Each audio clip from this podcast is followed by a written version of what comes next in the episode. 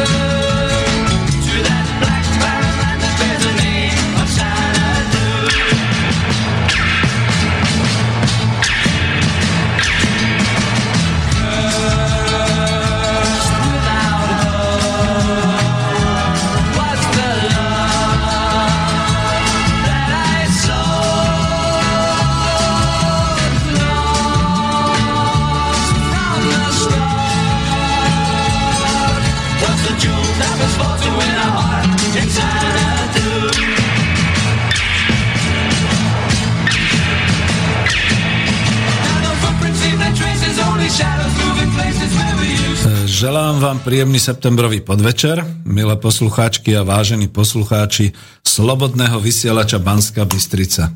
Spoza mikrofónu vás vítam ja, Peter Zajac Vanka a som tu opäť s reláciou Ekonomická demokracia, dnes číslo 44. Dnes je 28. septembra roku 2016 a kniha Coop Industria má svoje prvé ročné jubileum. Pozdravujem pri počúvaní aj priaznevcov tejto relácie, aj náhodných zabludivších na internet v tomto čase. Vždy dávam pozdravovať bratov Čechov, aj Poliakov a dobrých susedov Maďarov a Rakúšanov, lebo odkedy sme tu takto vo Vyšehradskej štvorici, ako aj e, tak, ako to býva, dokonca aj Rakúšania sa pridávajú, čiže to bude možno Vyšehradská petica, tak e, už tak trošku zmýšľame s podobným spôsobom a je to ako dobré, aj keď samozrejme toto vysielanie je hlavne pre Čechov a Slovákov, teda všetkých rodákov po svete, lebo je to vždy neuveriteľné a ja to tvrdím, kam sa internetom slovenské hovorené slovo môže dostať. No a vítam tiež kolegu tu v štúdiu, technika v Bratislavskom štúdiu Martina Bavolára, takže ahoj Martin. Ďakujem, ahoj Peter. A samozrejme prajem pekný podvečer a príjemné počúvanie všetkým ľuďom, ktorí si zapli rádio Slobodný vysielač.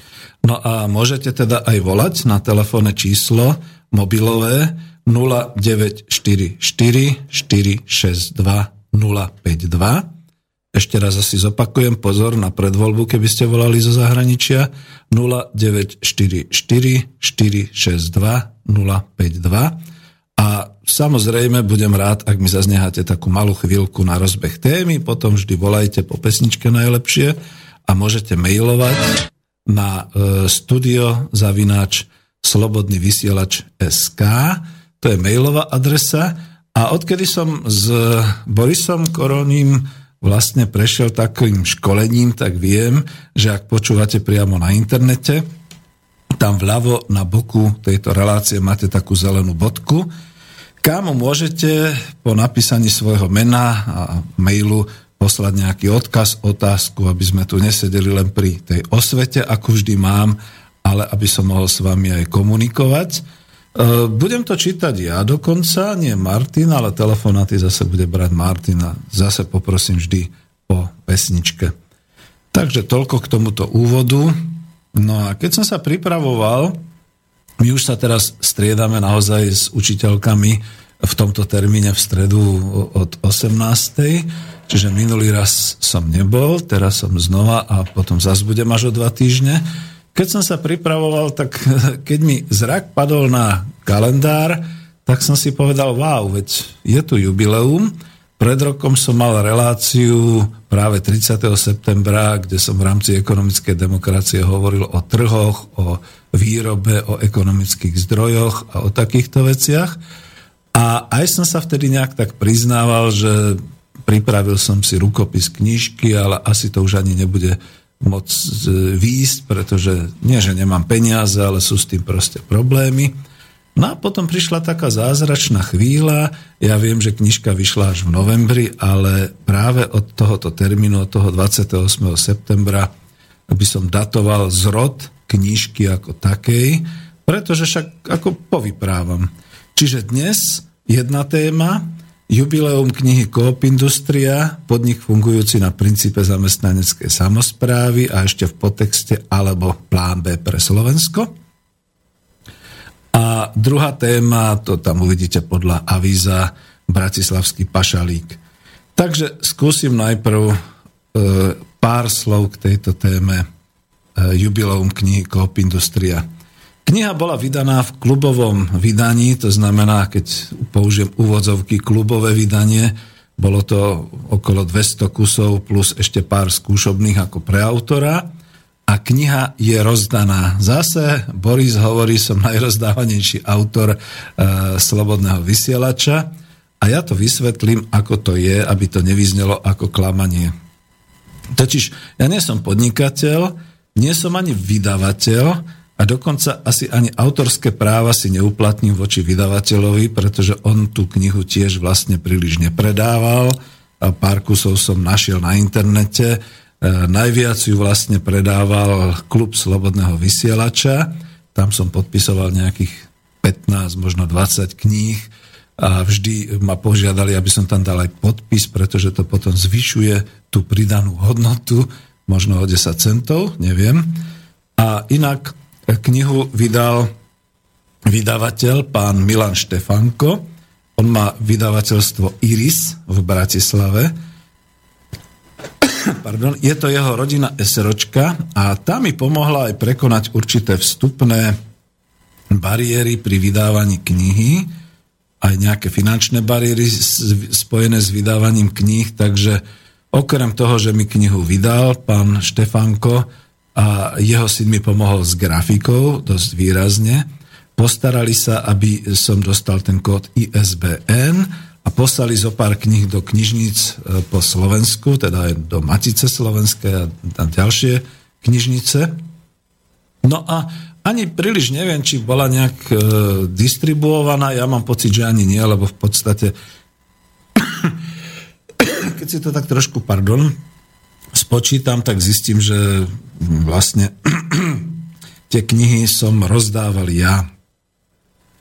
A e, z toho vydania teda som príliš veľa nemal. A asi poprosím hneď o prvú pesničku, potom poviem viac. Dneska to bude také slávnostnejšie, čiže mám tu pripravených viac pesničiek. me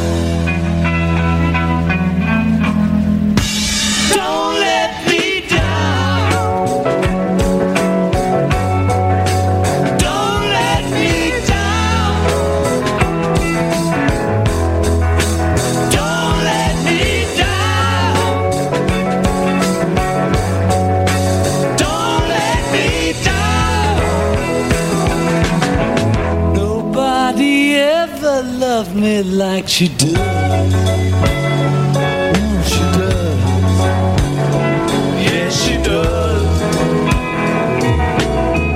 And if somebody loved me like she does.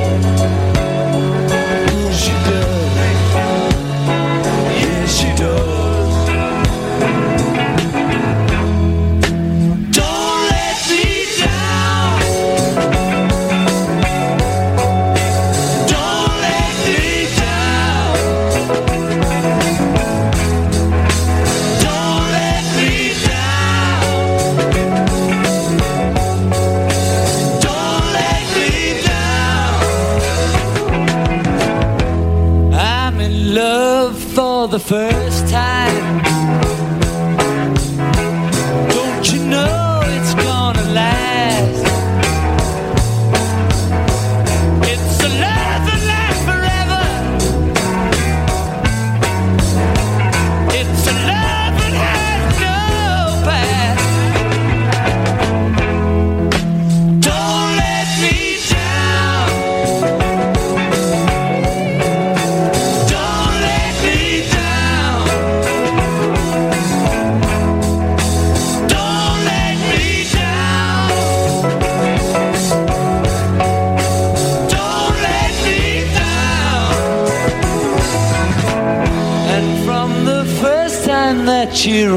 done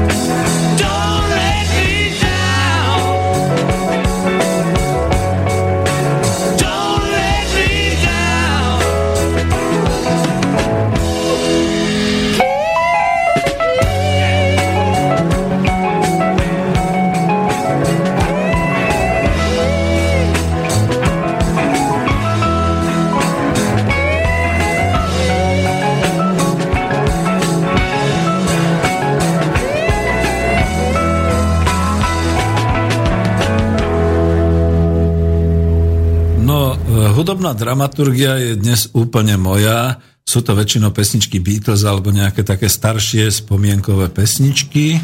Je to aj kvôli tomu jubileu, ale kľudne poviem aj kvôli tomu, že dnes som sa rozhodol, že nebudem priveľa kecať a skôr uvediem niektoré veci. A napríklad aj tú druhú tému, to, to bude možno také zaujímavé, že tam určite predpokladám, že niekto zavolá, lebo tá téma číslo 2 je Bratislavský pašalík v úvodzovkách, Bratislavský pašalík v Európskej únie. Alebo čo urobiť, aby sme sa nejako vymanili, alebo aby sme sa teda nejak lepšie mali. Ja to potom vysvetlím, ale zatiaľ sa spolahnite aspoň na to avízo, čo vždy dávam komplexne ku relácií a v tomto prípade to obrazové avízo bolo o Coop Industrii a potom tam máte tie ďalšie obrázky taká situačná mapa, ako to vyzerá so Slovenskom v rámci Európskej únie, že sme skutočne niekde taký malý slížik v strede Európy a okolo nás sú väčšie národy, väčšie krajiny, až ešte väčšie, až úplne veľké národy a my sme tu zase v takom geopolitickom, no nechcem povedať, že strede, pretože to nie sme žiadni centristi, ale práve v takom význame, že Eh, on, on sa ten pašalík hodí, ja ho potom aj vysvetlím, pretože to je niečo, kde môže národ, pokiaľ skloní hlavu a pokiaľ bude ticho a bude iba pracovať a poslúchať, prežiť. No a v našej histórii eh, my sme minule mali aj takú reláciu, to mám niekde inde, že spomienky na socializmus o Slovenskom národnom povstaní. Nebolo vždy zvykom skloniť hlavu, ale začína to byť také príznačné pre náš národ, pre Slovákov, že my vždy skloníme hlavu a prežijeme. No ale musíme si povedať, že potom o tom je ten pašalík a tie obrázky ďalej ako s tým typickým krásnym bratislavským hradom. No viete, ja som bratislavčan a žijem v Petržalke a vidím na ten hrad každý deň, nech sa pohnem kamkoľvek, pretože som tam ako blízko toho a ako veľmi, veľmi mi znechutili celý ten pohľad práve nie len to, že tu boli všetci tí predstavitelia Európskej únie, ale aj to, že presne toho 16. septembra som sa nedostal do centra mesta. A to sa mi nestalo ani ako 13-ročnému, keď boli sovietské vojska tu, ani v 89., keď prebiehala revolúcia, a, a jednoducho, ako to, toto, toto sa ma trošku dotklo. To, toto zlomilo vo mne niečo, takže ako, keď ma Martin bude na budúce žiadať, že by som prišiel do uh, toho bytu, takže potom ako pôjdem do toho konšpiračného bytu, to už, to už naozaj človeka trošku tak nalomí. No a potom tam máte obrázok, čo už ča, častejšie používam, tanec nad finančnou dierou, pretože čo si sa blíži, ale blíži sa to tak čudne a neuveriteľne, že ako by všetci vedia, že už to bude, už sa to zlomí a napriek tomu sa ešte stále nič neláme. Však to už zase avizujem, že bude niečo podobné a relácia v piatok s Romanom Michalkom, kde budeme hovoriť o kríze.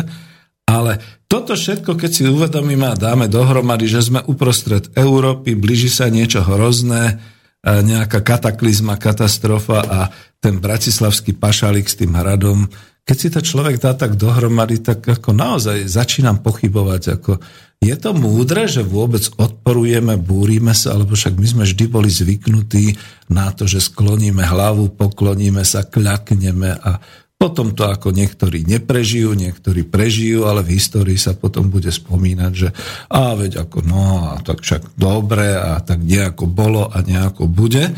A ja som si potom to slovo pašalík naozaj našiel a zistil som niečo neuveriteľné, ale to bude až v druhej časti programu, takže sa zase vrátim k tej prvej časti a ja som si to tu niekde takto ako vytextoval, takže sa vrátim naspäť k jubileu knihy. No ale to uvidíme tým pádom, že pokiaľ by bol nejaký telefonát alebo nejaký dotaz, príspevok, tak sa môžeme nejak tak aj pliesť v týchto témach. Dneska je to jubilejná téma, čiže mám zase pár pesniček pripravených, vždy po pesničke môžete volať. No a aby to bolo výzva, a taká ako vždy teda hovoria moji kolegovia, dobrovoľní redaktori, však sme tu všetci, čiže znova zopakujem to číslo 0944 462 052 a že to dnes nebude až taká osvetová téma, ale teda taká provokačná, jubilejná, tak skúsim pokračovať v tej knižke. No. A ja som sa tam niekde zastavil, že vám poviem, ako je to s tým rozdaním tej knihy. E, v skutočnosti som vlastne presne od 28. septembra e, minulého roku predčasným dôchodcom. Už som si to mohol dovoliť No pretože nebudem zlý, že nikto ma nechcel do práce podobne, ale tak akože všetci ma posielali vrace do hrobu starče. A ja som si povedal, že tak dobre, keď ma nechcete, tak už si budem robiť len to, čo ja chcem a stal som sa redaktorom, dobrovoľným redaktorom Slobodného vysielača a tým pádom poberám nejaký predčasný dôchodok, netešte sa, nie je to veľa, ani tú knihu som si z toho nemohol jednorazovo zaplatiť, nielen ďalšie veci. No a presne ako na toto spojenie poviem, že ja vlastne nepodnikám, nie som sa čo som predčasný dôchodca, nemôžem mať príjmy a takéto veci. Čiže keď sa rozbehol ten klubový, e, tá klubová distribúcia knihy, tak som to robil takým spôsobom, že jednoducho, kto chcel, tak som mu tú knižku daroval, ale zároveň som povedal, že tak akože keď chceš, tak mi môžeš darovať nejakú tú sumu, 5-10 eur, to je tak medzi kamarátmi a známymi a tak ďalej. A ono to niekto daroval tú sumu, niekto nedaroval, niekomu som to ja daroval, pretože som mal záujem, aby si to prečítal a tak ďalej. A takýmto spôsobom bola tá kniha rozdávaná. A nakoniec som sa dozvedel, že nečiním nič zlého, pretože sú nejaké minimálne, tuším do 500 eur, či koľko, keď to nezaujíma ani e, daňový úrad ani toho môjho študenta, ktorého som kedysi v Banskej Bystrici učil e, komunikácie, čiže on vie, o kom hovorím, ja ho neprezradím, takže ako to je všetko ako v tom zmysle v poriadku. No a to je o tom rozdávaní. Pretože keď máte klubové vydanie, tak je to na vás. Keď to je v distribúcii, tak je to potom na niekom inom, ale v tomto prípade si myslím, že naozaj e, nemám tie knižky, sú skutočne preč, e, len aby som zase neklamal, Martin mi tu dneska nehal nejaké tri knihy, ktoré sa mi ešte vrátili z bývalého občianského združenia od kolegov, ale kľudne poviem, tie už sú fixované, tie už sú zase fixované, čiže už, už je o ne záujem. A potom ešte nejakú tú knižku mám, čo sa týka ako niekde po rodine a podobne, pretože to som rozdával zase takým spôsobom, keď ma nebude, počkajte 10 rokov, a potom uvidíte, že tá knižka bude mať neuveriteľnú hodnotu. Možno len preto tak seba ironicky poviem, že neuveriteľnú hodnotu, lebo už sa nenájde taký blbec, ktorý by si zobral nejakú západnú filozofiu ako ekonomickú demokraciu, išiel kvôli tomu dva roky do výrobného podniku naštudovať, ako to v tej ekonomike Slovenska je a potom o tom napísal knihu a potom sa naivne domnieval, že nejaká politická strana sa toho chytí a celý ten postup a všetky tieto veci, ktoré sú aj vedecky zdokladované, aj postupy, ktoré sú z praxe, uplatní e, široko v ekonomickej praxi a potom, že sa budeme mať všetci lepšie. No a prešiel rok a urobili sme veľa vo svete, vzniklo aj zaniklo občianske združenie, ale zároveň mladí chlapci, nadšenci, boli nadchnutí a už majú aj svoje občianske združenia a svoje blogy a proste idú touto cestou revolučnou. A ja som sa niekde zastavil a povedal som prečo.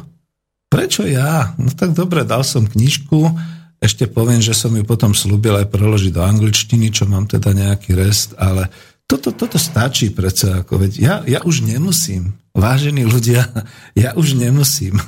To je to dôležité, že teraz si predsa môžem užívať svoj kľudný život, pretože som sa dosť napracoval a dosť som vytvoril, mám dospelú rodinu a chvála Bohu teda dúfam, že budem ešte dlho zdravý a môžem len pozorovať, ako to bude tu v okolí. Nie je to, že sa vzdávam, ale zatiaľ som si povedal, a je to trošku taká psychohygiena, že akože čo, čo sa trápiš? Prečo? Veď máš knihu, dal si ju, keď bude o ňu záujem, dáš ju do druhého vydania, alebo dáš ju do, ak sa tomu hovorí, opakované vytlačenie, alebo niečo podobné. A uvidíme, že čo bude ďalej, čo bude o dva roky, o 5 rokov. No veď však to sme všetko ako takto písali. No, a dneska máme tú hudobnú dramaturgiu, takú slávnostnejšiu, tak pustíme ďalšiu pesničku a budeme pokračovať.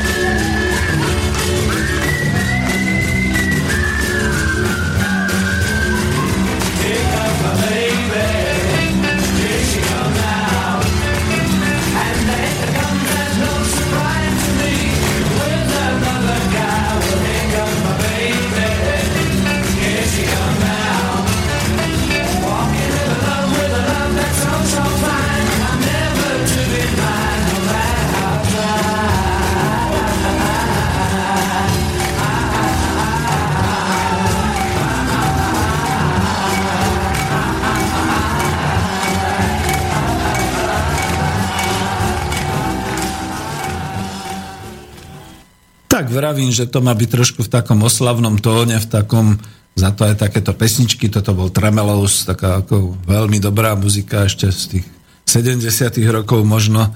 A môjim vzorom je trošku v rádiu, v rozhlase, no nemám na to byť Borisom Koronim, snáď keď budú nejakí tí uh, hostia, ktorých budem teda lepšie spovedať, ale kým som tu takto sám, tak je môjim vzorom Boris Filan. Ak si spomeniete, že okrem textov on vie tak pekne hovoriť a ja si vždy v sobotu o 11.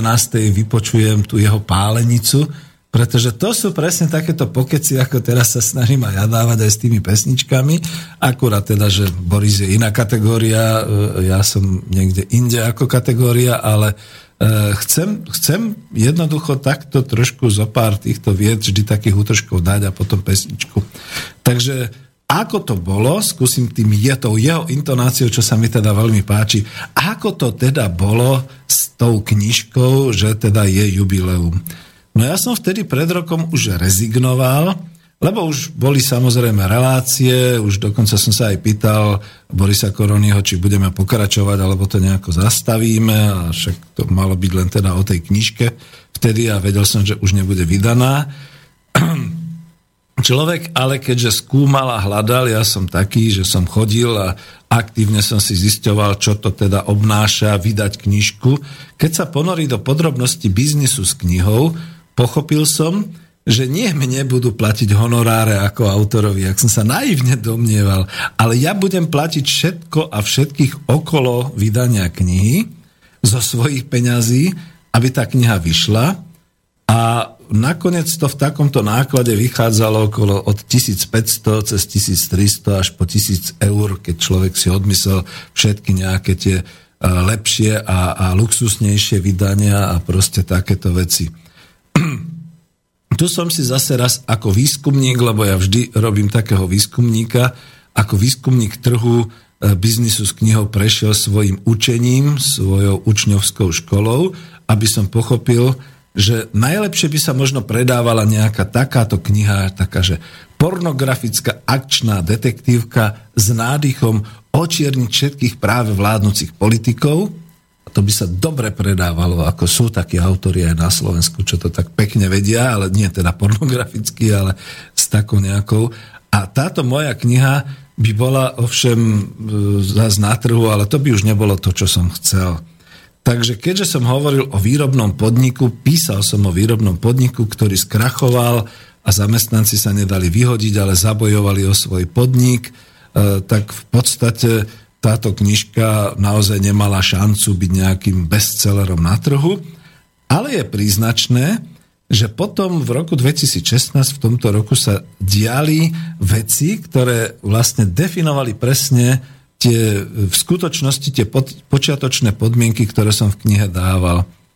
A napríklad v OKD, čiže v, ok, v Ostravsko-Karvinských doloch v Ostrave v Českej republike sa dejú tieto veci dodnes a bojím sa, keď to človek takto ako rozoberá a analizuje, že takéto veci sa budú diať v košickom US stýle, alebo aj v mnohých ďalších výrobných kapitalistických firmách, to treba takto povedať, tuto na Slovensku a všelikde po Európskej únii. No ináč ako len perličku, že ten môj vydavateľ mi odporúčil už, keď knižka bola hotová, preberal som ju v takom klubovom množstve, že bude lepšie, keď názvem do budúcnosti ten druhý diel knižky, že sex vo fabrike, tak jak je ten sex v meste v úvodzovkách, a že by to bolo viac predajné, no tak porozmýšľam. Uvidíme, kam sa poberiem. No a 28. septembra minulého roku, keď už som bol taký smutný a už som sa vzdával toho, že nevydám tú knihu, pardon, mal som telefonát a pri telefonickej gratulácii k narodeninám mi môj priateľ E, neprezradím ho, ale on je naozaj dávny priateľ ešte z bývalého Sovietskeho zväzu, aj keď dneska je to už republika, ktorá je v Európskej únii, čiže z Pobaltia. E, on mi, on mi povedal, že by mi rád k mojej 60 daroval niečo nezabudnutelné, niečo hodnotné. No a ja som v tej chvíli nezaváhal, lebo síce kamaráti vždy sú, ale v tejto chvíli som vedel, že keď on chce darovať niečo hodnotné, tak mohol by to byť povedzme nejaký Pajero alebo nejaký Volkswagen alebo niečo podobné a ja už auto mám, tak som len skromne vysvetlil, ako to mám s tou knihou a ako by som to chcel, že by to bolo pre mňa pekné a ja som sa toho teda chytil. A kľudne poviem, že on nielen, že mi vyhovel, ale snad ešte v ten deň alebo na druhý deň mi poslal na účet tisíc eur a ja už som mohol začať pracovať. To bolo neuveriteľné. No a preto chcem aj prečítať to poďakovanie z knihy, ktoré tam je. Takisto ďakujem svojmu kamarátovi, ktorý jednoducho bez váhania a bez otázok o obsahu knihy a o účele knihy daroval nezištne a bez nároku na politickú podporu a svoju osobnú reklamu, pretože on je podnikateľ, e, peniaze za vydanie knihy so slovami niečo nezabudnutelné k tvojmu 60-ročnému životnému jubileu, čo ti môžem venovať. So, I think that I can thank you, Valo, again.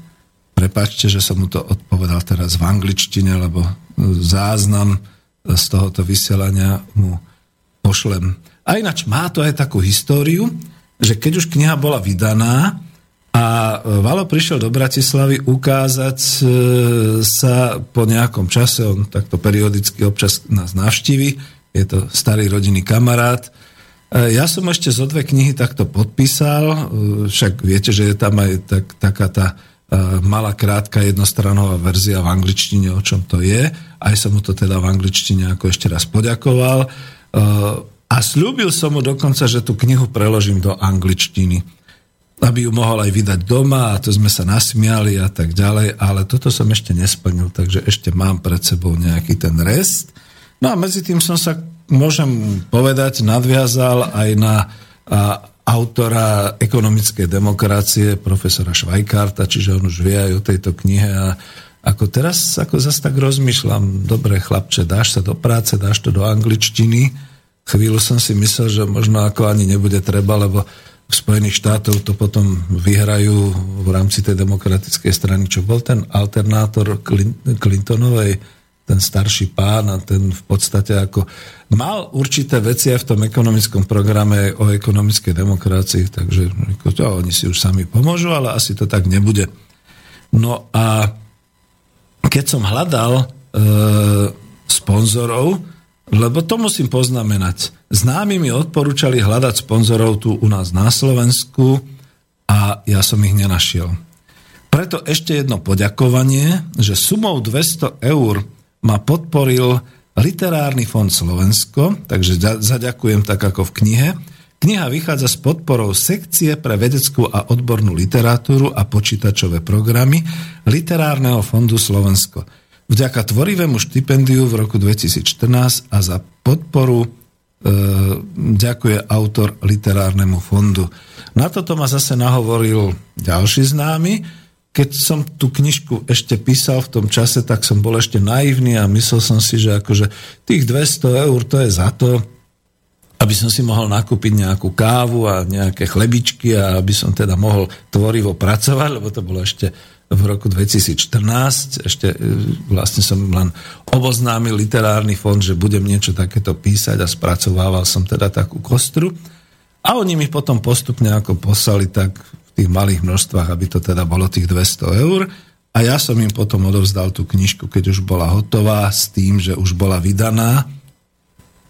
A je príznačné, že aj keď som oslovil e, veľmi veľa rôznych mecenášov a sponzorov, najmä na ľavom, a teraz to poviem na smeráckom spektre politiky a osobnosti, ktoré sú na ľavom a smeráckom spektre, nenašiel sa nikto. A mám síce spolužiakov, zase aj ja, pretože naozaj som už starší pán, títo moji spolužiaci sú napríklad, ako ja sa nimi pochválim teraz, Karol Martinka, Šaňo Beliajev, v Prahe dokonca veľmi vysoko účinkuje o rok starší spolužiak, s ktorým som ale teda mal nejaké tie aktivity brigádnické počas prázdni vysokoškolských, on sa volá Andrej Babiš, ale ja som ich hrdo nepožiadal týchto som neoslovil a nepožiadal som ich, pretože teraz to tak vypointujem. Viete si predstaviť, ako mojou a takto sponzorovanou knihou by niekto týchto pánov bil po hlave a byli by ich, ich vlastní zamestnanci v tých ich podnikoch, ak by sa dozvedeli a prečítali si obsah tej knihy, no bolo mi ich ľúto. Takže dobre. E, kniha má teda v tvrdej väzbe 188 strán, má obrázky, v jednej šarži sú obrázky farebné, e, sú tam dokonca e, diagramy, v druhej šarži sú čiernobiele a to nie je nekvalita, ale jednoducho takto to vyšlo pri tomto vydaní. Obálka je ale krásne farebná a po pesničke si povieme, ako to bolo s tou obálkou a s tým obrázkom, ktorý tam je. Takže poprosím o pesničku a budem čakať, či sa aj niekto ozve. Díky.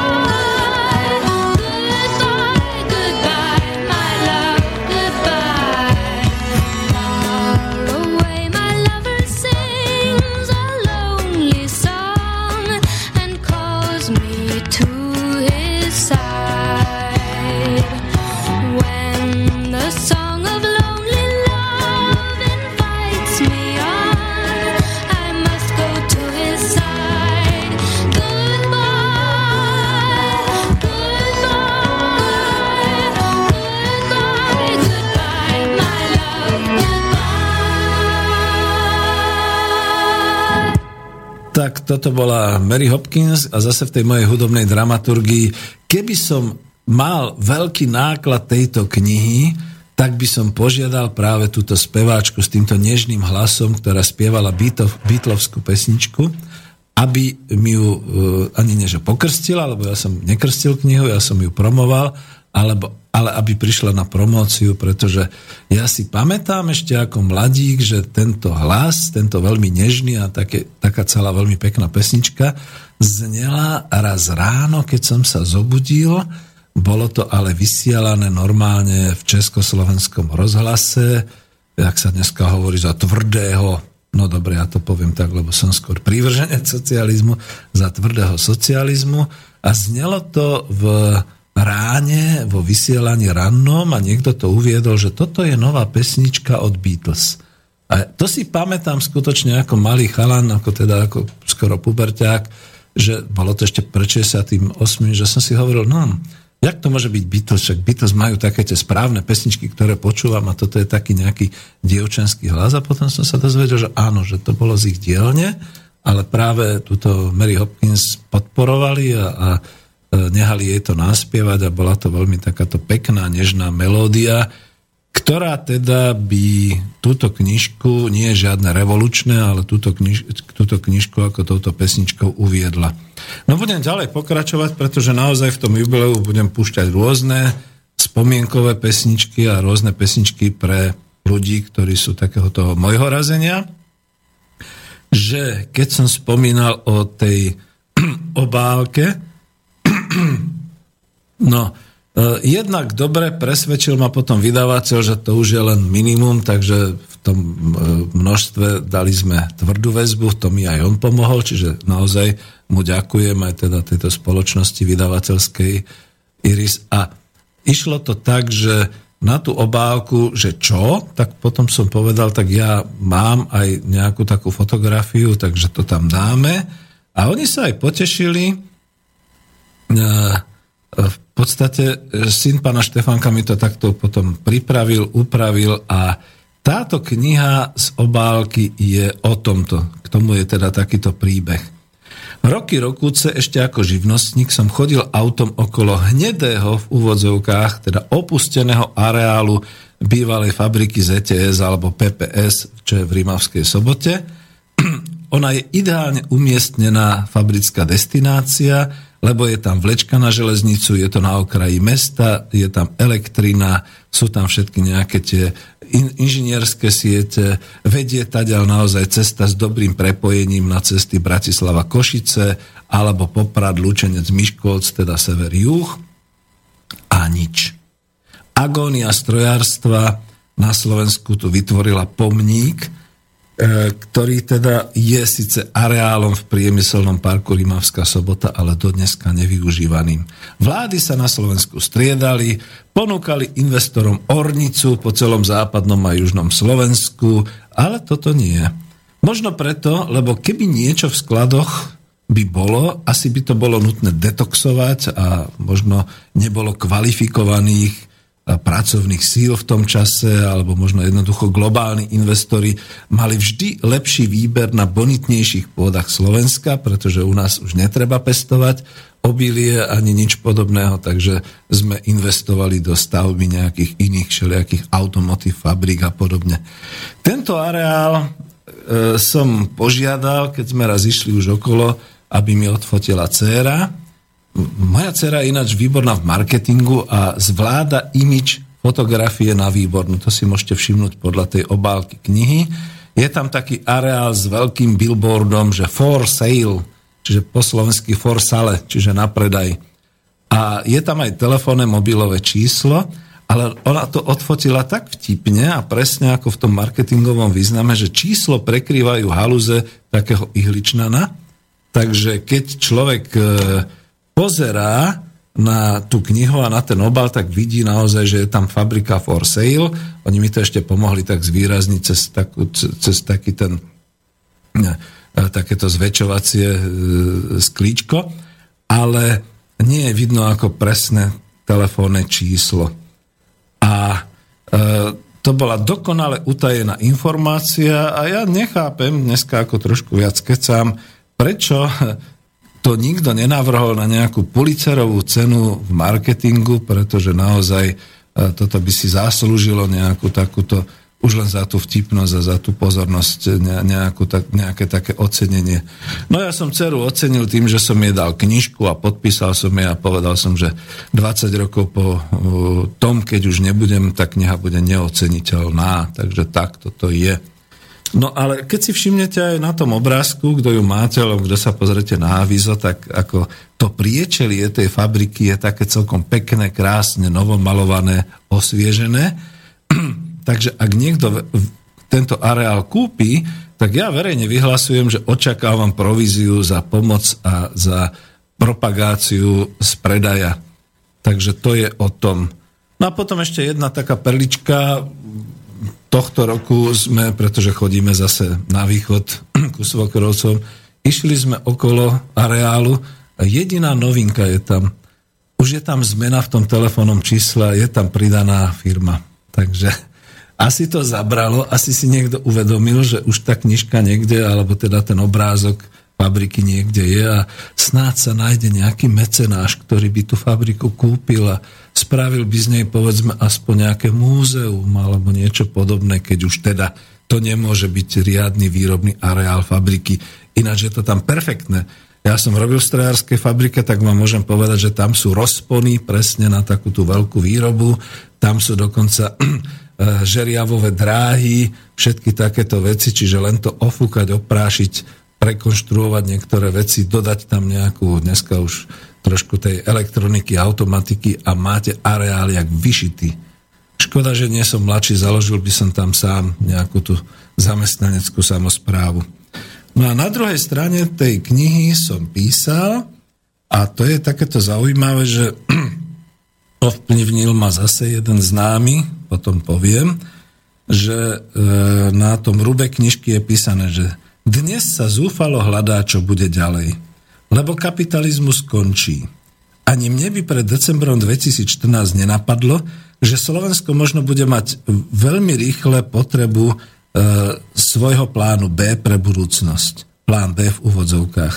Z praktických dôvodov, ale hlavne preto, aby som zdôraznil, čo bude prvoradé v pláne B Slovensko, som zmenil názov z fungujúci podnik na princípoch ekonomickej demokracie na fungujúci podnik na princípoch zamestnaneckej samozprávy. Pretože sociálny a ekonomický plán B v úvodzovkách bude musieť byť postavený predovšetkým na obnove výroby a na obnove podnikov v celom priereze národného hospodárstva. No a o tomto je tá moja snaha, že to sa písal rok 2014, vydanie bolo teda minulý rok a keď si uvedomíme, kde sme teraz v roku 2016, už sa skutočne hýbe celé to zmýšľanie slovenského ľudu k tomu, že zaprvé nemáme národné hospodárstvo, potrebovali by sme si ho obnoviť, potrebujeme plán B a začať treba s výrobou. A dobre sú aj také veľmi sympatické snahy, že začať treba s výrobou v polnohospodárstve, kvitujem, prečo by nie, ale tam ja nie som odborník, čiže to je niečo iné.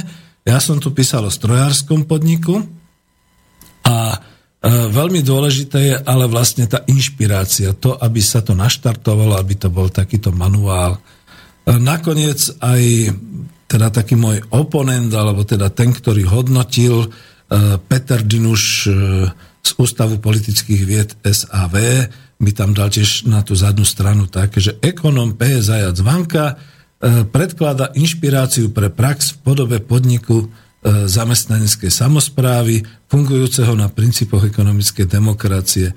Teraz vládne drsný totalitný podnikový systém.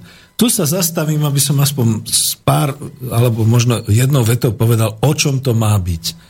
No presne akože E, ľudia si neuvedomujú, že tu naozaj vládne taký drsný, totalitný podnikový systém, pretože e, skúste dnes e, povedať niekde vo firme alebo v podniku e, svoj názor, skúste prísť na poradu a povedať, že by ste z toho povedzme niečo chceli lepšie alebo podobne. Prípadne, ako vidíte, teraz nepoviem v ktorej organizácii, v ktorom podniku ale veľmi ich zaujalo, že ja ako klient platím nehorázne peniaze za proste dennú službu, aby som to tak povedal, zatiaľ čo oni zamestnanci sú platení v minimálnej mzde. A veľmi zírali, keď som im povedal, koľko platím. A ja som im potom povedal, tak viete, je z toho východisko. Jednoducho, vy by ste mali e, urobiť odbory, mali ste, by ste si sadnúť a e, vytvoriť si nejakú zamestnaneckú samozprávu a to by ste si potom už rozdeľovali tento príjem, ktorý vám zákazníci platia medzi seba a investície do svojho vlastného kolektívneho vlastníctva a to by ste prosperovali viac. No všetci škrípu zubami, pretože naozaj je to tak, že je to totalitný systém, kde teda pracovník, e, zamestnanec v E, námeznej mzde dostáva len toľko, pretože je to náklad pre každého podnikateľa a hlavne pre zahraničného investora, aby sa tu nikto nebúril, aby proste bol pokoj, ale tie zisky z toho plynúce a vytvárané zákazníkmi, alebo teda predajom a výrobou, plynú niekam úplne inám. A toto je tá vec, ktorú treba zastaviť. No ale rozohnil som sa, ja som zase už nechcel až tak veľa hovoriť do tej knižke, ten obsah tí, ktorí poznáte, viete. Zatiaľ nemám žiadny mail, ani telefonát, takže poprosím ďalšiu pesničku a možno pôjdeme do záveru jubilea. Mhm.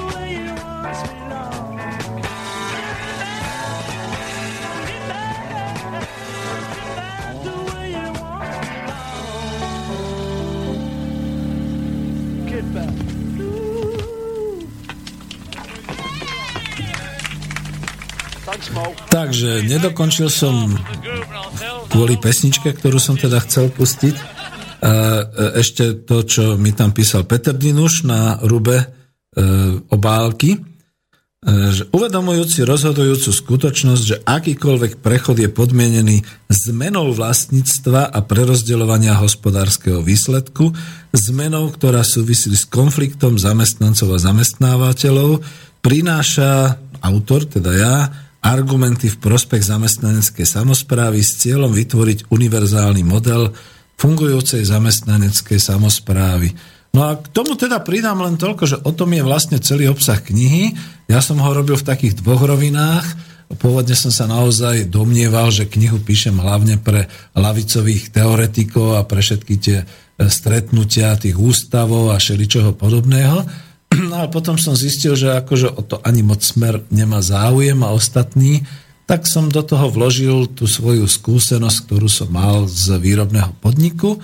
A spracoval som to ako taký dosť manuál, kde teda už po roku, po dvoch rokoch by som povedal, že už mám niektoré veci tak rozpracované, že keby bolo treba, tak môžem naskočiť priamo hneď na organizovanie a takéto veci ale zatiaľ ako si ešte stále nemám s kým. Takže celkovo teda pripomínam, že do knihy som sa naozaj pustil po zrelej úvahe, keďže som už poznal filozofiu ekonomickej demokracie a pochopil som, že chyba nejaký iniciačný manuál, nejaká inšpirácia, ktorá by pomohla stupencom ekonomickej demokracie pustiť sa do tvorby takýchto podnikov, zamestnanecké samozprávy a do transformácie upadajúcich kapitalistických podnikov, ktoré by prešli na zamestnaneckú samozprávu.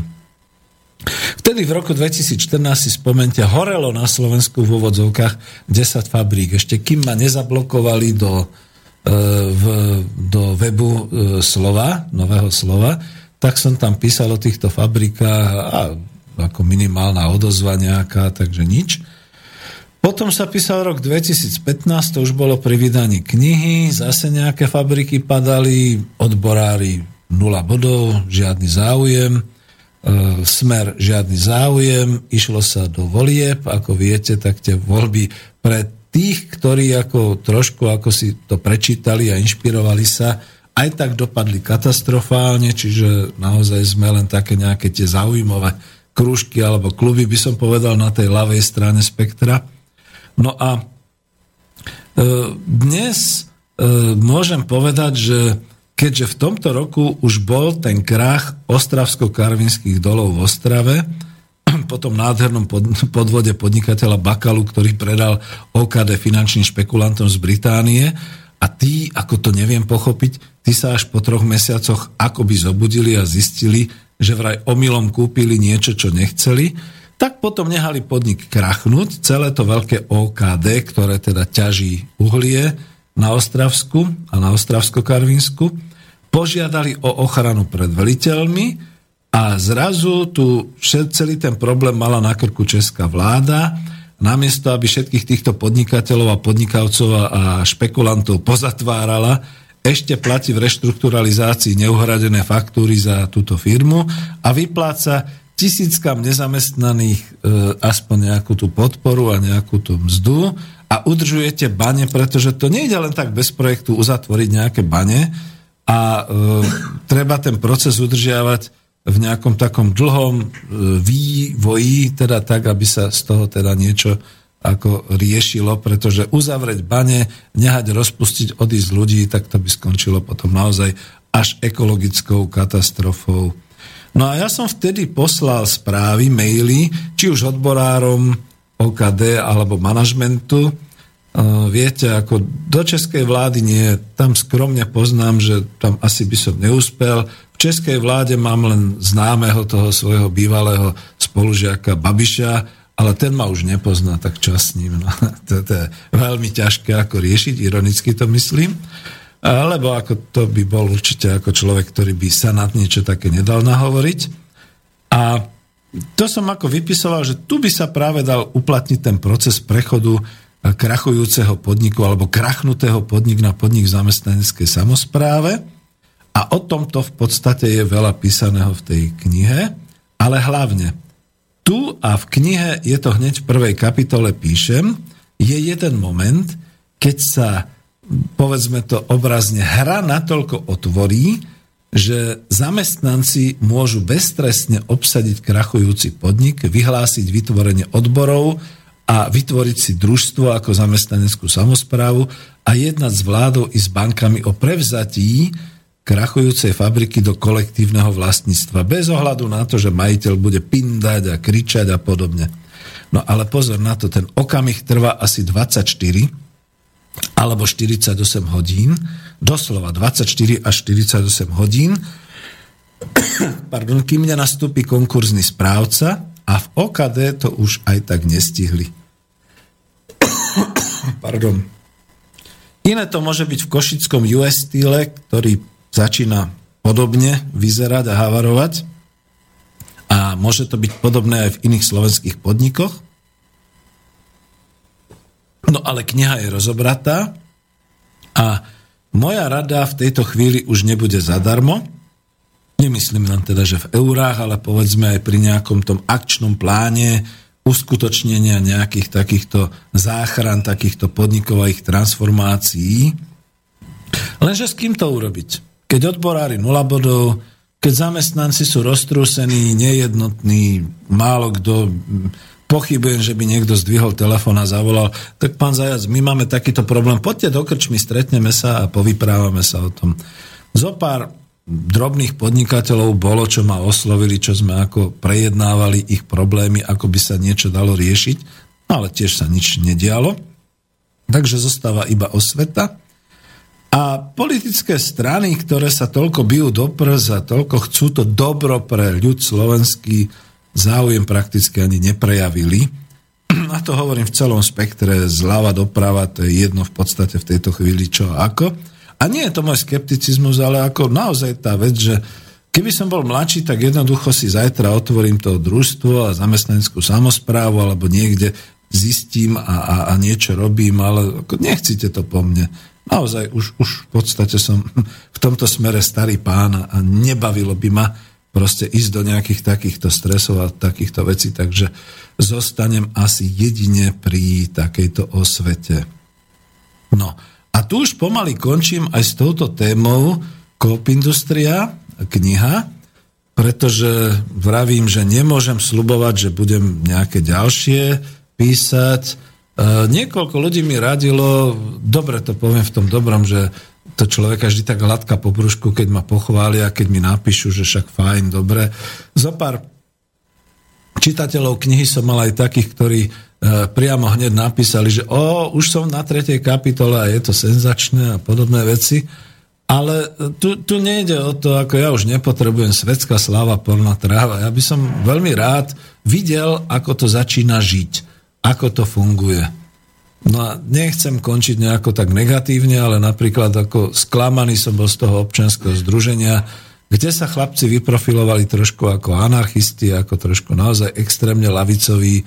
Veľmi ich bavilo proste mávať zástavami a kričať revolúcia a družstvo a podobné veci, ale my sme nedokázali ani sa ujednotiť na tom, aby sme čo len jedno nejaké družstvo, družstvíčko maličké založili a urobili, Čiže pokračujeme ďalej každý svojim smerom a toto ma netrápi. Skôr ma trápi, aby som teda dlho bol schopný nielen reprodukovať, ale tvoriť teda aj ďalšie veci, také nejaké postupy do týchto zamestnaneckých samozpráv a uvidíme, ako to bude ďalej.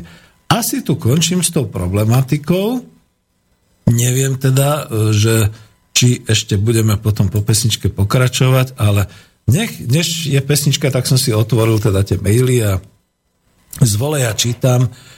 Ne, ne, neprečítal som si predtým, nemal som čas, možno som to mal dať cez pesničku, ale chcem to možno k tej 7. ukončiť, túto tému. Takže čítam, že dobrý deň, pán Vanka, chcem sa vás opýtať na jednu otázku. Píše mi, neviem, ako nepodpísal sa, ale ja tam vidím jeho meno, ale nechcem teda povedať. Čo by ma ako strojára, ktorý pracuje vo švajčarsku strojárskej firme zaujímalo, táto firma prosperuje a každého zamestnanca si váži a investuje do jeho vzdelania, pretože sa pozera do budúcnosti a vie, že najlepšia investícia je do zamestnancov, čo je budúcnosť podniku. čo by ma zaujímalo, ako to som nepochopil, čítam ďalej, ako sa teraz zobrať a ísť hľadať prácu na Slovensko ako strojár CNC mechanik, kde vám dajú v takej Kia Motors 700 eur a len aby ste odrobili 200 hodín mesačne a začať niečo nové a prísť založiť si strojárskú výrobu. Áno, čiže to bola taká otázka, čo s tým robiť. E, to vás štát najprv poriadne skasíruje a potom vôbec nepomôže, takže každému dobrému strojárovi odporúča odísť a už sa proste nevráti, to je realita. Ďakujem. E, áno, ja to uznám, že je to taký až bolestivý, sklamaný, trpký povzdych a musím teda potvrdiť presne to, že e, nie je to iba váš pocit, je to pocit veľmi veľa mladých ľudí, ktorí povedzme, keď počujú z mass médií, z tej oficiálnej hlavnej mediálnej e, fronty, že je tu málo ľudí a že fabriky hľadajú zamestnancov a podobne. Stále je to iba klam a mam, pretože pokiaľ nejaký takýto e, podnik ponúka nejakých tých 700 eur v hrubom, alebo dokonca minimálnu mzdu a po zapracovaní a podobne, a vy ste strojár CNC mechanik a chcete prísť pracovať a dostanete tieto možnosti, tak sa im na to s prepáčením, no ešte není 10, tak viete čo? Pretože to je naozaj hamba, že aký je rozdiel. To je presne o tom, čo som spomínal také tej jednej firme, že keď som im povedal, koľko ja platím ako zákazník a koľko oni dostávajú ako mzdu, tak som im potom jednoznačne povedal, chlapci, ale tak založte si družstvo a poskytujte mi tie služby mimo tejto svetoznámej firmy, pretože ja vám to tak či tak zaplatím a to si už môžete rozdeliť medzi seba. A že to takto vnímate aj vy, áno, klobúk dolu, naozaj je to také, ale tak neviem, ako už, už by niekto mal zdvihnúť aj tú zástavu týchto ekonomických organizačných možností a začať robiť, to je to, čo som spomínal, možno nejaká politická strana, ktorá by rozbehla štátne podniky na tejto úrovni, ktorá by vytvorila štátny podnik a dohodla by sa s nejakou zamestnaneckou samozprávou, s nejakým kolektívom družstva, že im to budú spravovať a podobne, lebo veď o tom to je. E, nedávno som len počul, a vidíte, už sa teda rozvíjam, aj keď som to chcel zastaviť, o tom, ako zase zo Slovenska odchádzajú rozumy cez e, tie e, rôzne eurofondové záležitosti, tie, tie čo to je pre mladých, ako tie, tie, tie jedno eurové SROčky alebo teda tie startupy. A ja sa pýtam na ten základ. Keď sme tu mali toho tvorcu, toho lietajúceho automobilu, do čerta, kde to je? dočerta, prečo napríklad v tejto fabrike, ako je Rimavská sobota, kde je všetko hotové, vláda nezainvestovala nejaký ten miliónik, ktorý potom daruje tam tým zahraničným investorom, prečo tam nevytvorila takú možnosť, aby sa takéto lietajúce auto uchytilo na Slovensku ako výrobný produkt, ktorý by sa výhodne predával po celom svete.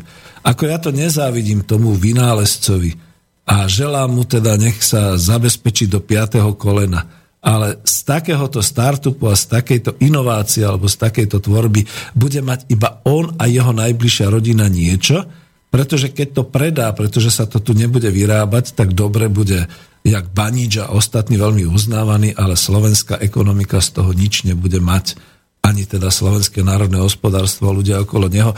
A možno by 10 takých CNC strojárov, mechanikov sa uživilo v takejto fabrike pri spracovaní vlastne celého toho projektu a celého toho modelovania a všetkých takýchto vecí. Ale to som sa rozbehol a už je 5 minút po 7. Takže ako to ukončiť?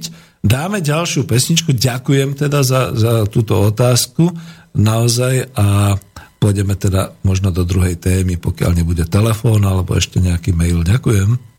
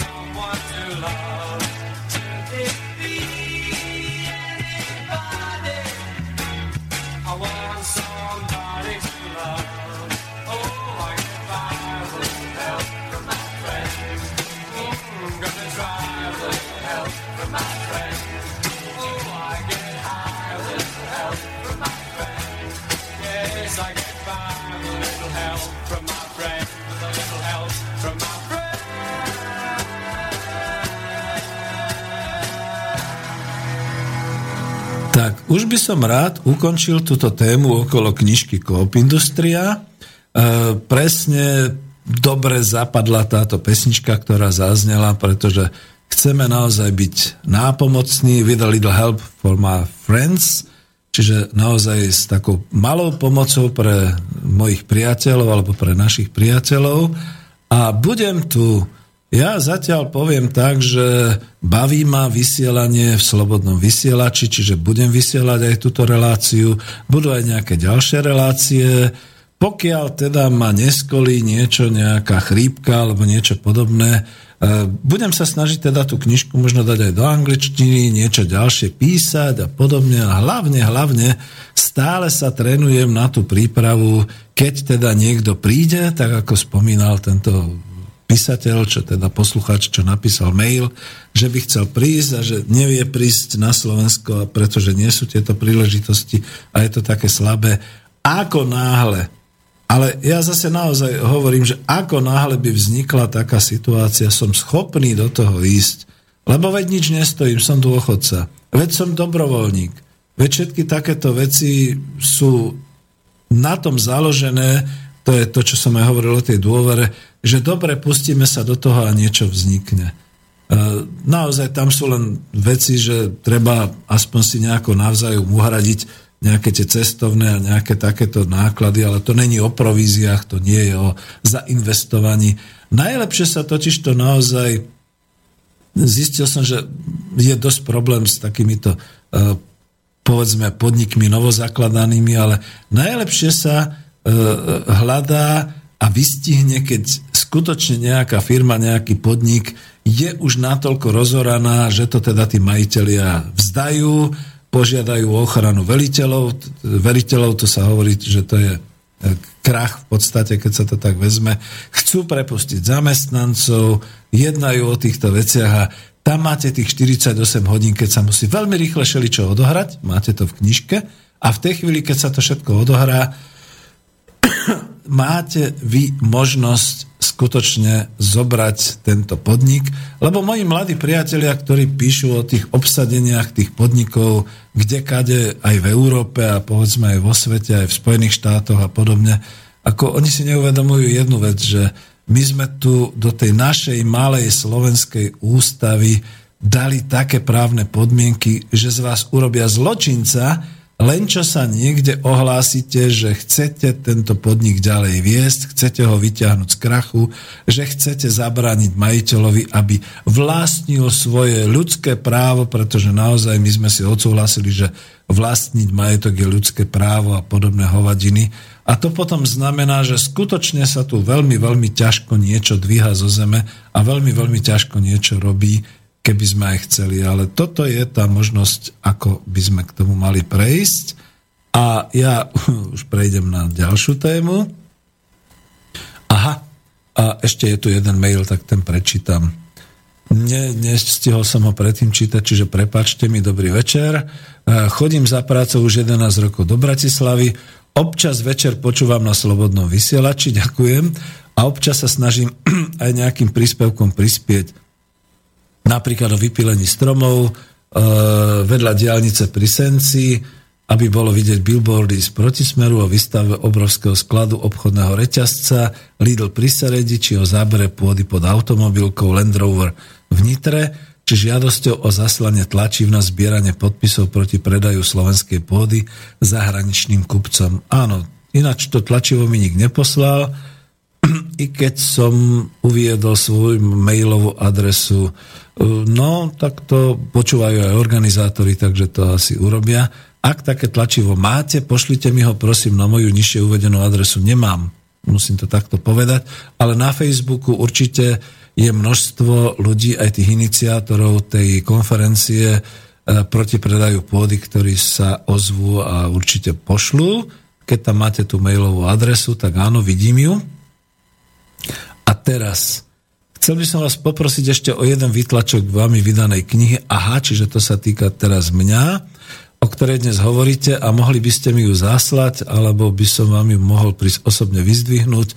Do redakcie Slobodného vysielača v Bratislave to nemusíte, lebo nie, nachádzam sa tu len počas vysielania. A bol by som vám veľmi povďačný. Samozrejme, ďakujem, to už čítam. Uh, veď áno, hej, máte tu adresu, máte tu všetky tieto veci. Jozef, ďakujem. E, vidím, že tu máte ešte, že mám 59 rokov, som zatiaľ 152 násobný dárca krvi. Do tejto chvíle máte tú knižku odo mňa zase akože darovanú a nemusíte mi nič darovať, pretože viem, že raz, keď to budem potrebovať, vy budete darca krvi. Samozrejme. Ďakujem. Poprosím vás po prečítaní zničenie môjho mailu, to sa nemusíte báť. Vidíte, nečítal som podrobnosti, ale ďakujem samozrejme. Častokrát som sa dostal do situácie, že niekto požiadal knihu a vysvetlil situáciu, nie vždy radostnú a, a takú, tak dobre, no tak však tá kniha je presne o tom, aby bola čítaná a aby z nej niečo ľudia mali. A potom ďalšiu vec, ktorá je, ja som vlastne tie knihy niekedy cieľene ponúkal a dával ľuďom, kde som si myslel, že teda keď si ju prečítajú, tak si uvedomia, čo môžeme spoločne robiť. Spravedlňujem sa. Čo môžeme spoločne robiť. Takže tú knižku majú, mám celý zoznam, ale tie zoznamy, ako to nie je dobre čítať, tú knižku majú mnohí ľudia aj z teoretického ekonomického frontu, ale aj z politických strán, aj ľudia, ktorých si vážim, že teda určite premýšľajú a budú podľa toho sa nejako zariadovať. Takže ja chcem ukončiť túto tému Coop industrie, že to nie je dneska také, že by som sa lúčil a že by som bol sklamaný, ale treba povedať tú realitu, aká je.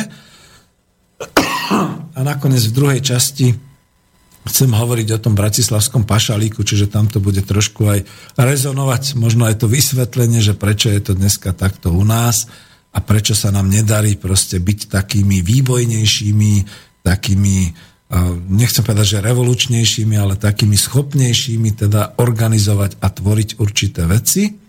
A tým prejdem teda aj do tej druhej časti relácie, len pre zmenu teraz asi vzhľadom k ku telefonátu mi vybehol e, kolega, takže ako to predeliť, alebo ako to urobiť. No, chcem už prejsť na tému Bratislavský pašalík. A možno to začnem aj bez nejakej pesničky, ktorú si dáme potom. Táto druhá téma. Nuž, e, viete, ako to vyzeralo e, v centre Bratislavy počas týchto letných mesiacov a ako to teda vyvrcholilo toho 16. septembra pri neformálnej schôdzke lídrov, ja ich vždy volám Führerov Európskej únie, e, mesto bolo okupované, doslova teda poviem, obrnené transportéry v okolí Reduty, ako viete, ja som už niekde v nejakých spomienkách, tuším na socializmus, hovoril o tom, že ja som nezažil v 68. došiel som neskoro z vidieka, už tie tanky a obrnené transportéry, teda ako v uliciach Bratislavy. No a tak som si to teraz naozaj tak uvedomoval, že dočerta a, a toto je tu. Viete, pred, pred niekoľkými rokmi, keď som bol v Prahe, a hrozilo tam, to bolo tiež po nejakých tých mimoriadných vojenských akciách, tuším, v Iraku, tak som videl okolo toho, tej budovy bývalého federálneho zhromaždenia nejaké to otečko, aj keď teda takéto smiešne staršie otečko, tak ako nebol to dobrý pocit. A zrazu tam v centre mesta, nebývam až tak ďaleko, je to na dostrel od OTčka, keby to bol otvorený priestor, som videl tieto OTčka, ja viem, bolo tam slovenský znak a napísané polícia, čiže akože tešte sa, lebo až také zlé to nie je s nami a tak ďalej. Ale všade boli hliadky, každých 100 metrov. Mesto bolo toho 16. vyľudnené. Boli sme znechutení ako obyvatelia, E, povedzme, že telefóny v okruhu kilometra okolo centra boli prirodzene odpočúvané. S tým už mám skúsenosť, keď tu bol Putin a Bush, to, to si ešte pamätám. A my, alternatívci, a teda i radikáli a revolucionári, sme boli určite v nenápadnom dohľadne nejakými pracovníkmi režimu. Ale aj tak som sa nemohol dostať bližšie k Redute, či na nábrežie, a nehrozilo mi, že by som sa s Orbánom nejak stretol, podal mu ruky, alebo že by som zakúpol Merkelovu, nechtiať samozrejme, alebo Junke, o Junkera a proste dal si s nimi aspoň Guten Tag a tak ďalej. Nič. A to som si v tej chvíli uvedomil tak, taký jasný pašalík, doslova pašalík, tak taký som zažil teraz prvý raz v živote a to už mám naozaj nejaké roky. Poprosím o pesničku, lebo my sme už prešli do druhej témy a potom budem pokračovať a pokiaľ niekto zavolá, tak samozrejme má prednosť. Help, I need somebody help, not just anybody help, you know I need someone help. When I was younger, so much younger than today, anybody's help in any way. Now, but now these days are gone, I'm not so self-assured. Now I find now I find I've changed my mind and open up the doors.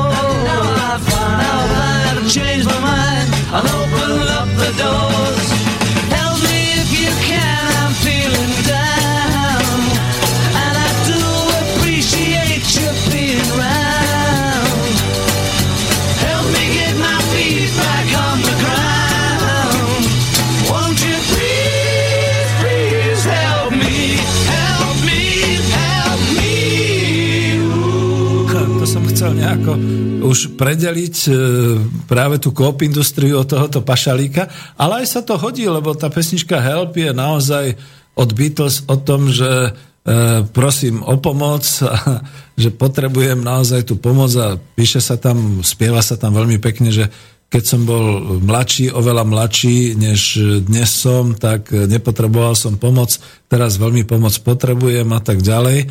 A rezonuje to s tým, čo chcem teda ďalej uvádzať, pretože ja nechcem byť nejaký, že e, ako by som povedal, opozičný a radikálny a revolučný, ale celá tá situácia je taká, že nepáči sa mi. Skutočne to poviem ľudovo a ľudsky, nepáči sa mi tá dnešná situácia a nie preto, že povedzme naozaj cez tú kop industriu sa nám nepodarilo vytvoriť zatiaľ ani jeden nejaký družstevný podnik alebo niečo podobné, alebo že boli by nejaké iné problémy. Veď si ako nežijeme zlé, veď v podstate tu sa nebojuje a všeli, kde okolo sa bojuje a tuto ešte ľudia neumierajú po uliciach a všeli, kde áno a tak ďalej. Ale nepáči sa mi vo všetkých týchto perspektívach, vo všetkých týchto možnostiach, ale nepridám sa na také tie pouličné všelijaké e, zhromaždenia a podobne. Ja som bol, bol som v tých zhromaždeniach proti NATO a tu musím povedať, že žiaľ Bohu, po vyše roka a pol, e, nie je to nejaký taký, že defejetizmus, alebo ako sa hovorí, ale jednoducho my sme ten, tú bitku prehrali, nechcem povedať ten boj, my sme tú bitku prehrali, pretože aj tak si vlády robia, čo chcú, tá predchádzajúca je tá súčasná, aj tak tuto na to je, a dobre, tak sme niekde v záznamoch, čiže keby som chcel ísť veľmi do Spojených štátov, tak sa asi nedostanem, čerta vezmi a tam ani nechcem ísť, ale e, jednoducho celá tá situácia smeruje k tomu a hlavne potom toho 16. septembra som si úplne jasne uvedomil, aj keď bol nasvietený ten hrad, je, veď my sa nachádzame v pašalíku. A teraz tá otázka, že čo je to ten pašalík? No a ja som sa musel pozrieť do slovníka, takže som sa dozvedel, že je to pašalík, je územie v Osmanskej ríši, ktorého správcom bol paša a e, pašalík bola hodnosť a funkcia pašu na tomto danom území okupovanom alebo teda podriadenom Osmanskej ríše. Bol to turecký vazalský štát, budinský pašalík, lebo to je spojené s našou históriou, ejalet a priama účasť Osmanskej ríše na riadení celého tohoto územia bola e, evidentná. No dobre, to som citoval nejaké takéto veci, čiže keď sa pozeráme z tej histórie, aby sme si to ozrejmili, keď osmanské turecké vojska, neutočím na súčasné Turecko, aj tu je nejaká minulosť a toto bolo, hneď sa dozviete letopočet, keď osmanské turecké vojska zautočili na Podunajskú nížinu, citujem to z nejakého Wikipédia alebo odkiaľ, obsadili Budín a Ostrihom, zriadili si provinciu nazvanú tzv. Budinský pašalík, alebo najvyšší predstaviteľ bol Budinský paša. To mohli e, po roku 1526, pretože pri bitke, pri Moháči, Európa a teda aj Uhorsko boli napadrť porazení, a Turecku zabránilo, Turecku, prepačte mi, samozrejme to bola Osmanská ríša, Osmanskej ríše zabránilo v expanzii možno už len to za prvé, že predsa len potrebovali preskúpiť svoje síly a potom sa chystali na nejaký taký ten rozhodujúci boj. E, zatiaľ po roku 1526, čiže presne v roku 1541 je to historicky zdokumentované, Turci zriadili tento budinský pašalík, ja to volám Peš budinský pašalík, a ich teda vládcom bol e, paša Sulejman I nádherný. A tuto sa už teda nejak odpojím od týchto citácií, že teda už raz v uhorskej histórii, a teda aj v našej histórii, sme súčasťou uhorskej histórii, došlo k tomu, že tu južne od Slovenska taký pašalík bol, čo spomínam, bol na rozlohe južných plôch Uhorska, nechcem, a vyhnem sa tomu slovu Maďarsko, ale ne, nechcem, lebo jednak Maďari sú teraz v tejto chvíli naši naozaj priatelia, kamaráti a ja to uznávam a dokonca by som povedal, že možno práve preto Viktor Orbán má veľmi veľa čo do toho povedať, pretože je poučený z histórie a už nechce takýto pašalík, zase v súvislosti s migrantami a tak ďalej. Ale teda Sulejman prvý nádherný svoj protektorát zriadil presne na tomto podriadenom území. Toto územie hraničilo severne s odbojným horským, horným Uhorskom, a tu zase musíme povedať Slovenskom, ktorý bol dobre strážený hradnými e, kapitanátmi, teda budovaný, e, budova, budovanými hradmi, ktoré vznikali po poučení sa z tatárskych pádov z roku 1240-1242.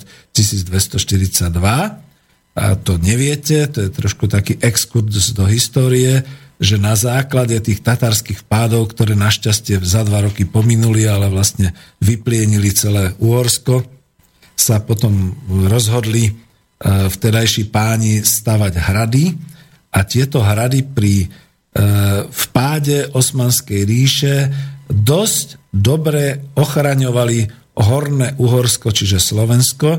Tieto hrady boli tvorené kapitanátmi, kde na čele bol vždy vojenský veliteľ kapitán. A tí chránili pred vpádmi, aj tak neuchránili vždy, však poznáme, že tie vpády boli, padol Filiakovský hrad, e, povedzme, dostali sa Turci až na Ponitrie, dokonca až smerom hore, až na Považie, vedie známa tá história o Trenčianskom hrade a studni budovanej zamilovaným Turkom, teda Fatima a teda tento príbeh, to nechcem rozvázať, to nie je moja parketa, ale vrátim sa naspäť, že takto to teda vyzeralo a v podstate tento pašalík to bolo niečo, e, kde teda osmanskí Turci vládli, vyberali si úradníkov spomedzi domácich kolaborantov, dnešnými slovami povedané, tí riadili toto územie za úplatu, zdierali sami svojich rolníkov a remeselníkov, vyberali dane a za to mohli teda milostivo ešte e, držať svoju vieru a kultúru, respektíve viem z nejakých tých historických prameňov, že tá kultúra bola možná, zachovala, preberali sa samozrejme kultúry. To vám nikto nepovie, ale keď teda idete do Budapešti súčasnej a idete do tých e, kúpelov, uvedomte si, že to sú všetko turecké kúpele. A nakoniec, ako sa to aj tak v cestovnom ruchu nazýva, že to sú turecké, ani nenazýva, ale charakterizuje, že to sú turecké kúpele, oni sa nazývajú všelijakým spôsobom, teda podľa tých určitých maďarských e, grófoch a podobne, ale je, je to ten štýl kúpelov. Nakoniec až po, turčianske, po Trenčianske teplice to máme niečo podobné. Viete, že tam tiež v podstate bol už potom neskôr takýto turecký kúpel budovaný a to je niečo, čo z tej kultúry určitej teda potom bolo zachované. Ale ja idem do podrobnosti a to nechcem. E, pašalík znamenal, že bola nadvláda, ale bol aj kľud. E, len v literatúre nájdete povedzme e, v takej tej spoločnej slovenskej a maďarskej kultúre egerské hviezdy, to je o tom utrpení a, a o tom, ako to teda vyzeralo počas toho budinského pašalíka pre dolnouhorské obyvateľstvo. Ale zase, ako to hlavné mesto, Budín, Pešci žili svojim životom, všade bolo vojsko, všade bolo presvedčenie, že veď nám je dobré a bude preto dobre, pretože sme sa podriadili a videli tie výboje smerom na sever, kde teda horné, uhor, horné uhry sa bránili tými kapitanátmi a do Viedne sa vlastne zase turecké vojska nedostali, takže tam už boli Habsburgovci a e, bola tam určitá ochrana zase e, európskych vládarov a tak ďalej. Čiže zase to bolo na takých hraniciach. A možno tam bolo aj niekde, a určite to v literatúre nájdeme, že síce boli odboje, ale prevládal taký názor, že pre, s nimi sa dá výjsť, keď sme dobrí, keď poslúchame a tak ďalej. E, len in, inak rastú fúzia, majú inú pokrývku hlavy. E, faktom je, že z chlapcov vychovávali janičiarov. Janičiari to boli teda tí horliví fanatickí bojovníci netureckého pôvodu, ktorí boli používaní hneď do tých prvých e, vojov, čiže vraždili a boli zabíjani pri útokoch ako prví, lebo okrem iného rozumeli reči nepriateľa. Všade na okolí boli tie slovanské národy, takže naozaj to tak bolo. A ja nechcem až do takej histórie ísť, pomaly pol osmej, nehaním južných susedov, skôr chcem povedať, že sme mali spoločnú históriu, spoločné utrpenie, na ktorom by sa dali budovať možno aj naše kultúrne a spoločenské aj politické vzťahy, dokonca aj v súčasnosti. My nakoniec Slováci môžeme byť hrdí, že sme Uhorsko udržali práve v tých hornatých častiach Slovensko. Nakoniec Bratislava sa práve vtedy stala na dlhé desaťročia korunovačným mestom, kde superli medzi sebou rody Habsburgov a potomkovia Svetoštefánsky a Jána Zápolského a podobne. A boli sme slobodní a e, kapitánáty nás chránili pred tou najväčšou porobou a pred tým najhorším, čo sa mohlo od Osmanov teda očakávať. No ale teraz to poučenie do dnešných dní, lebo ja som nechcel až tak široko o tom hovoriť, ale viete, potom keď som chodil v tom skoro letnom počasí okolo toho 16. septembra, som si uvedomil, ako to bolo viackrát v lete. Ako povedzme si presne pamätám, a určite bude vedieť e, mne známa pani Alenka, že chceli sme sa stretnúť niekde pri Aupárku. No nedalo sa, lebo boli nejaké kolóny, možno to ona zažila, zle zaparkovala podobne, le, lebo práve prichádzali predstavitelia, ministri a šeličo, boli odstavované pruhy, zase sa nedalo do centra ísť a podobne. A žili sme si v takom nejakom, ako, ne, ako blbo to povedať, ale v takom nejakom oblaž, obleženom meste, pretože nejak moc sa do toho centra ani nič takého nedalo robiť. A teraz, o čo ide? E, vtedy som si uvedomil, tak toto je pašalík. Toto, čo som celé hovoril a prečo som išiel do histórie, aby sme si uvedomili to vysvetlenie, áno, je to pašalík. No a čo to pre nás znamená? To už budú skôr ako také otázky, pretože mne je ťažké ako teraz. To už by bola taká relácia, medzi tým Martin e, na mňa zdvihol oči, že tak a s týmto by som mohol ísť už potom do jeho vysielania konšpiračný byt, pretože to už je taká téma a ja sa trošku tak chcem vyhnúť, nechcem úplne ako do toho hovoriť, ale no, no ako, to, ako to pomenovať? No, hneď úvodom. E, čo nám to dnes pripomína? Na to? No bo viete, akože k sútu. No, a teraz Veď si spomeniem, v tom čase som ešte aj ja bol aktívnym protestantom na zhromaždeniach, že teda nejakí tí chlapci lavičiari dokonca nejakú tú žrť hodili odvážne na americké otečko, ktoré sa v noci premávalo cez Slovensko na hraniciach s Českou republikou. No veď to bol škandál, to boli okamžite chlapci zatknutí a myslím, že doktor Čarnogurský ich z toho vysekával a podobné veci. No ale pre Boha živého, však teda sme slobodný národ, a keď si to obyvateľstvo neželá, tak ako... Prečo, prečo potom ten minister nepovedal, obyvateľstvo si to neželá, pekne tam máte ešalóny, chodte na vlaky a premávajte sa tadiaľ. Naše obyvateľstvo vás nemá rado. A tak ďalej. Čiže to je prvé. Na to? Asi áno. Tu je problém. Potom celá tá bruselská administratíva. Naše vlády, až po tú súčasnú, ktoré vytvorili teda toto predsedníctvo Európskej únii v centre Bratislavy, tento nádherný pašalík, ešte aj vchod do Reduty. Neviem, vy sa nedostanete ostatní, čo ste mimo Bratislavy, ešte aj vchod do Reduty pripomína taký ten osmanský stan, taký ten trojuholník a ako, je to smiešné, ako naozaj to človek už no, musí sa tomu smiať a musí to takto pranierovať, aby sme pochopili, prečo to všetko pripomína ten pašalík, aj vonkajšími určitými opatreniami. A teraz, keď si predstavíte, no ja som bol doma v Bratislave toho 16. Ja som nemohol ísť cez most, aj keď za mostom býva moja dcéra, pretože nedalo sa Nemohol som, no nie samozrejme celý deň, ako aby sme boli úprimní a tak. A v tom čase, v ktorom som si povedal, ja, ja som nemohol jednoducho ísť na nábrežie už len kvôli tomu, že som sa bál. Ja som sa bál, keď tam išla tá loď s tými predstaviteľmi a okolo teda tie člny ozbrojencov a tak ďalej. Toto čo bolo pre Boha? To, to, dobre, ja som stupenec socializmu a kde aký antikomunista si môže na mne špiniť ústa, ale vážený, ako Brežnev sem prichádzal tak, že tu boli špalieri školákov a, a mnohí mu podávali ruky a podobne. Bol tu Bush a Putin. Napriek všetkému ešte pri tom Hviedoslavovom námestí niektorí sa dostali, ale niektorí boli blízko a bolo to niekde medzi ľuďmi. Dneska to nebolo. Všetko bolo akoby vymreté, naozaj okupované mesto. Čo sme to stvorili? Uvedomte si pre Boha politici, že ako zatiaľ bol ten pašalík skôr o tom, že dobre, tak sme v miery, sme chránení a podobne, ale toto čo už začalo byť? To už začalo byť veľmi nepríjemné pre nás. Takže vytvárajú sa také otázky. Sme tu šťastní a spokojní? Toto je to šťastie a tá spokojnosť, ktorú máme mať? A teraz ide o to, že e, ako neviem, obyvateľstvo sa má dobre?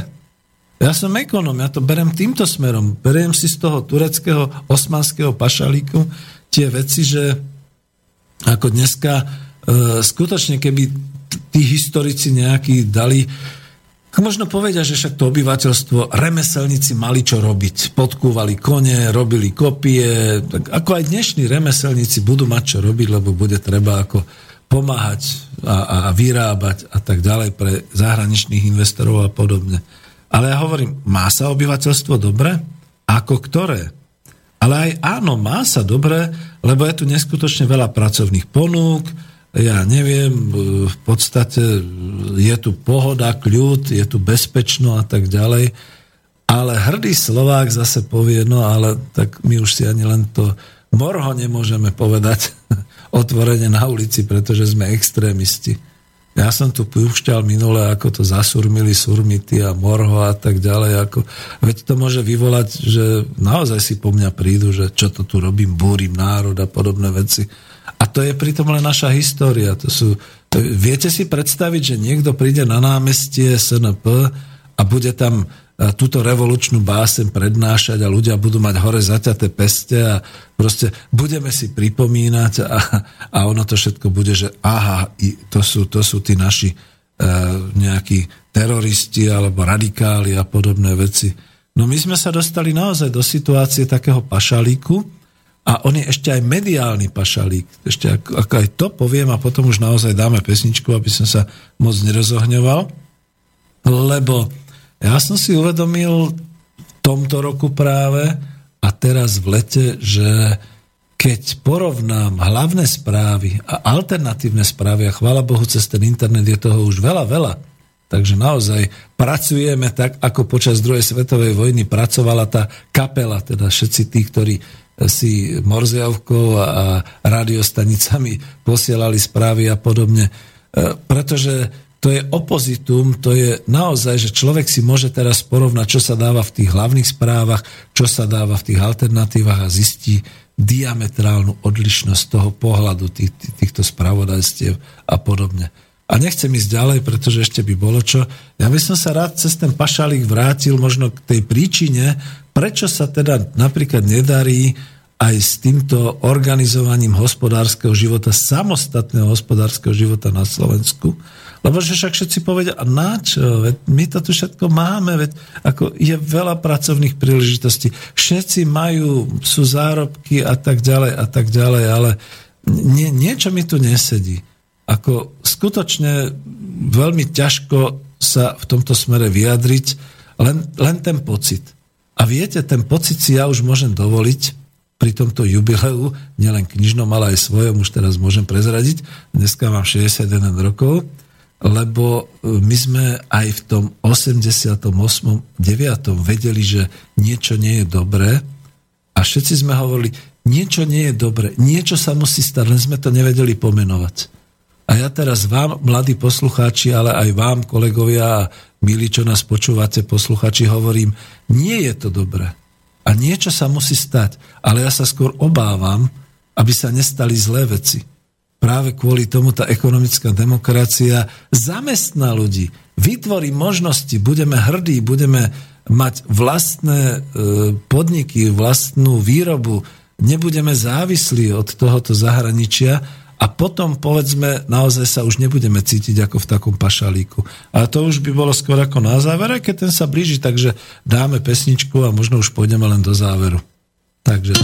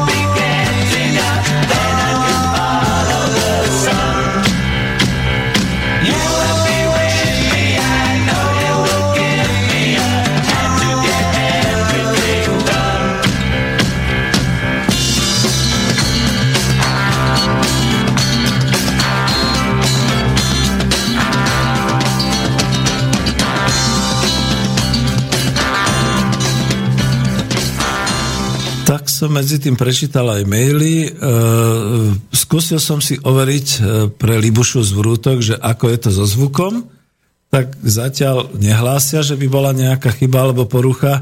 Možno som sa ja nejak vytáčal, pretože teraz som nechtiac e, zareagoval a aj sa prezradil, že teda dneska mám tie narodeniny takže to som ani nejak, nejak pôvodne nechcel. Takže Libuša, dúfam, že už je ten zvuk dobrý a že je to v pohode, lebo možno som sa trošku vždy otočil niekam bokom, takže pardon.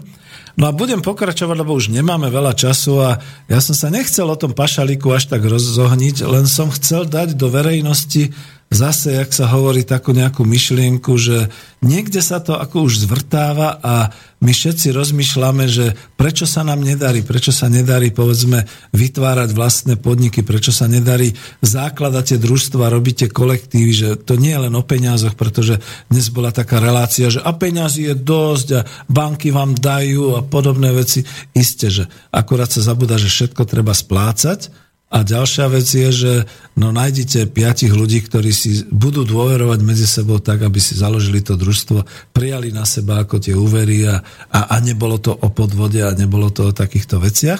A potom, čo sa týka výroby a takých vecí, no veď mám tu ešte aj to poučenie od uh, pána um, docenta Čubu, bývalého predsedu JZD Agrokombinát Slušovice, ktorý povedal, no ale vyrábajte niečo zmysluplné, niečo, čo sa bude dať uplatniť na trhu, lebo keď to budete robiť iba pre seba, tak skončíte do pol roka, lebo budete vyrábať, kým vás to bude baviť a kým teda niekto sa nenájde, kto s tým praští, lebo bude chcieť viac. Čiže trošku takéto. No vidíte, a teraz keď som zakašal, tak som sa odklonil, pani Libuša, čiže to môže byť ten problém so zvukom. No a idem pomaly do toho záveru.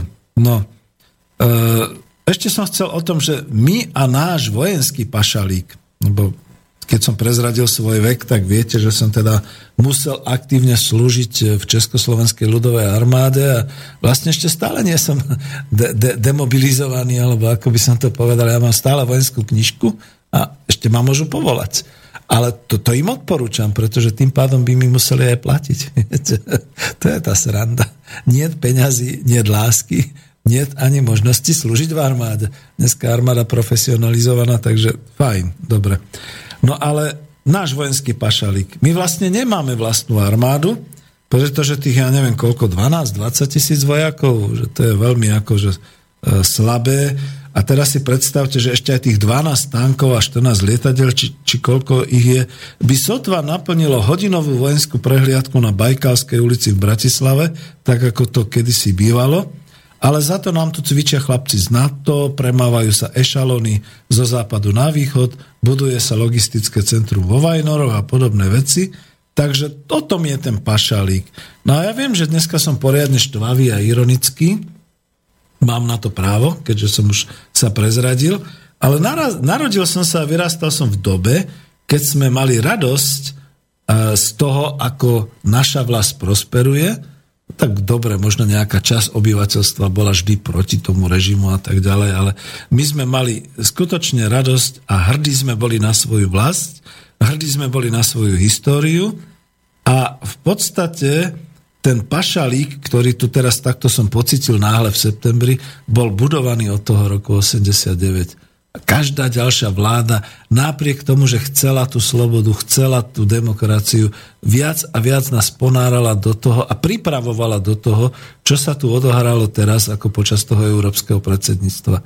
Že my jednoducho sme videli tú elitu tých Führerov, ktorí nám sem napochodovali, smiali sa, bavili sa na tých lodiach ako tí osmanskí vojvodcovia kedysi dávno a ľud z toho nič nemá. Má, prepačte, má pokoj, má bezpečnosť, má to, že sa tu nezabíja, nevraždí a také ostatné veci a má určitú, nie ani perspektívu, ale aspoň určitú životnú úroveň, ktorá bude udržiavaná, pretože obyvateľstvo pašalíka musí byť vždy udržiavané na nejakej určitej úrovni. No a to už som skutočne niekde na konci, čiže ako čo povedať na záver? No myslel som si, že ma niekto ešte preruší, že niekto zavolá a proste mi vynadá a neviem čo ale zatiaľ teda nie, takže ja už môžem akurát teda ďakovať že ste ma počúvali a že ma budete počúvať aj v archíve. Zaďakujem e, túto Martinovi, že ma počúval a teda držal so mnou ako túto hliadku a stretneme sa na budúce. Ďakujem vám veľmi pekne, pustíme si poslednú pesničku.